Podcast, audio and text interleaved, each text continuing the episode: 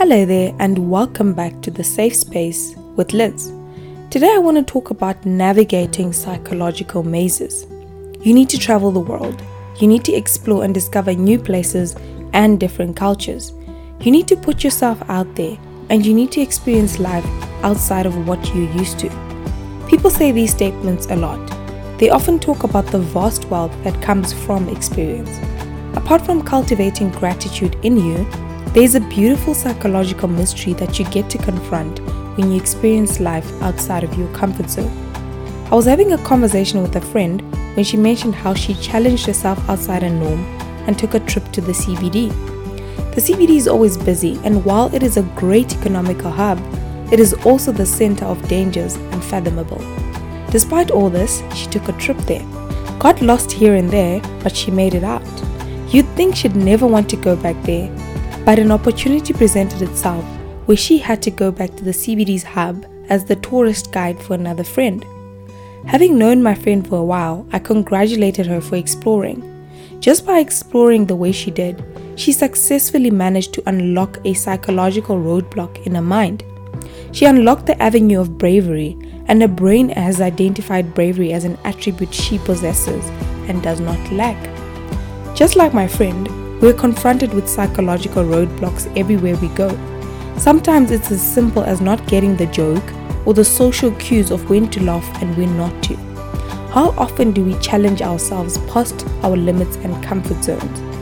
On Monday, it was raining really hard when my alarm, when my alarm struck 5 a.m.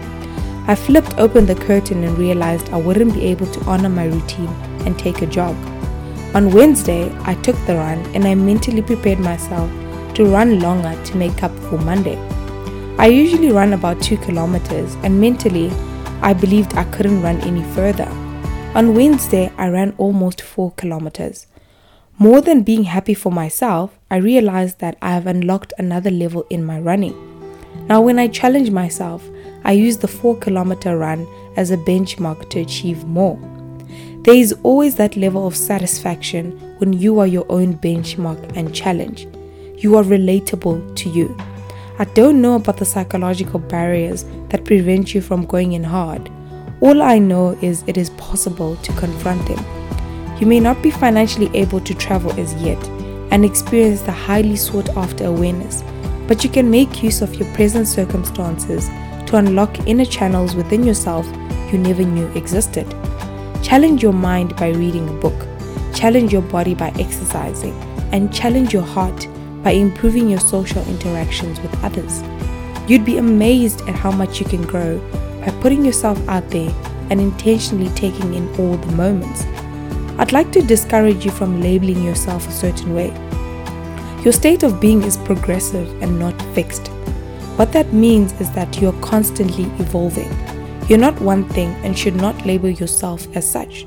There's a difference between saying I'm a clumsy person and I have clumsy moments. The latter acknowledges that I'm not where I want to be, but I'm progressively moving forward toward having fewer clumsy moments. When you say you know yourself, do you really? Or have you summed up the perceptions you know and packaged them up to believe that that is who you are? When you describe yourself as impatient, doesn't that box you to conform to impatience when you're confronted by situations that require you to show patience? Think of your mind as a reservoir or supply of words. If you have primed your mind for impatience, it will not be able to recognize instances that can stimulate patience for the rest of the body to respond to. I'm simply saying that you will not be able to give what you do not expect. I'm not saying that you should just stop at words. I'm saying that you can do more when you couple your words with actions. Put yourself out there and anticipate growth and not just rejection. It takes practice, but it is certainly worth it.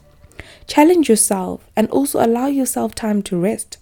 The mind and emotions are a garden that, are meant to be cultivated. Step up to the plate and do it. You're not too young, neither are you too old.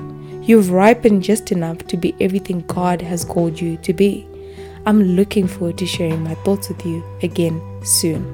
Love, Liz.